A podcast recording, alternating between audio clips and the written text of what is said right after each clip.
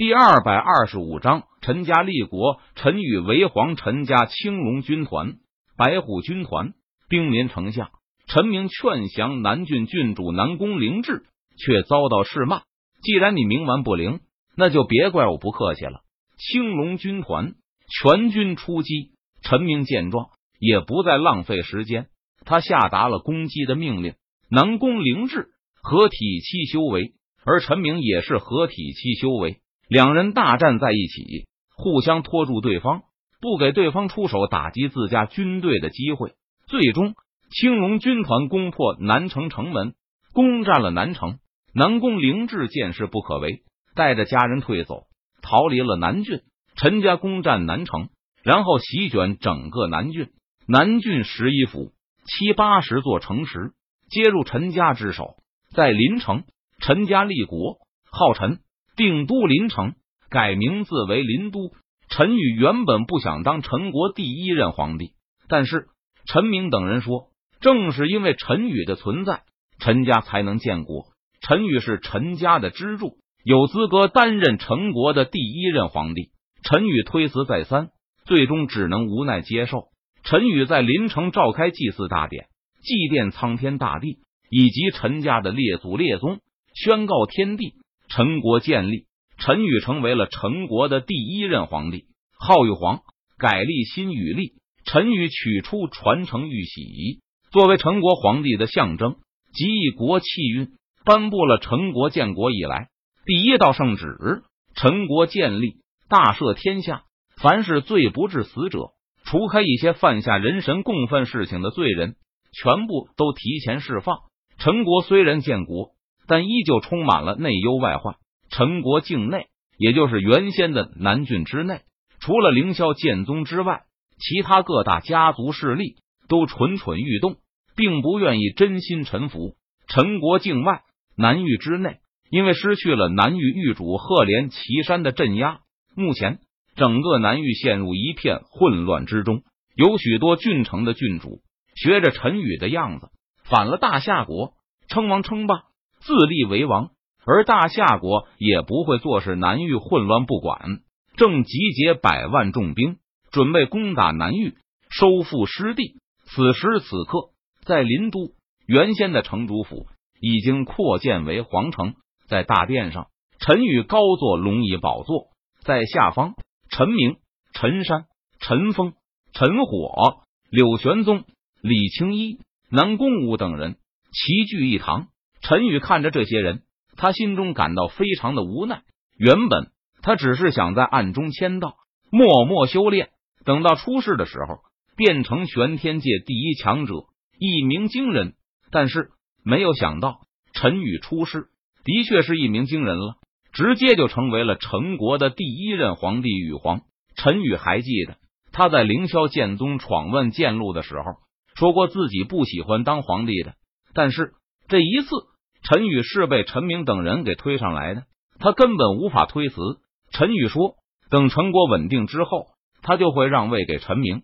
目前当务之急就是招揽陈国之内的各处有才能之人，不然光靠我们几个人可无法治理这样大的一个国家。”陈宇高坐在龙椅之上，他看着下方的陈明等人，开口说道：“陛下，我们可以沿用各个城池原先的城主以及管理人员。”陈明闻言，他提出建议道：“这个办法只能是立国初期现阶段使用。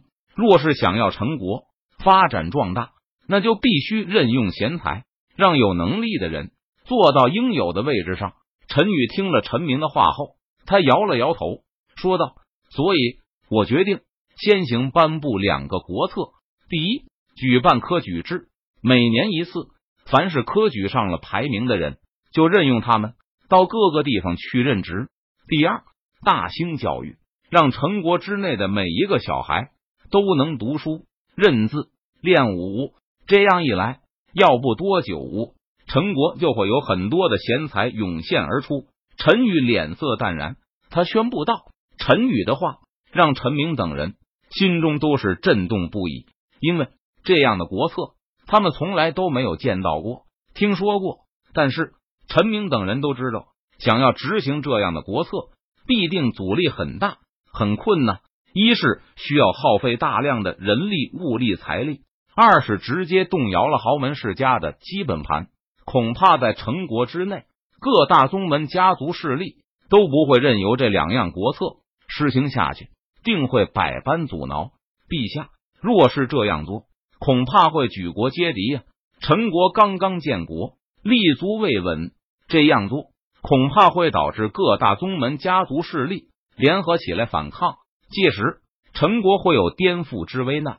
陈明苦苦劝谏道：“陈国刚刚立国，最重要的事情不是应该维持稳定吗？不管此事有多大的阻力，有多少人反对，我都要去推行。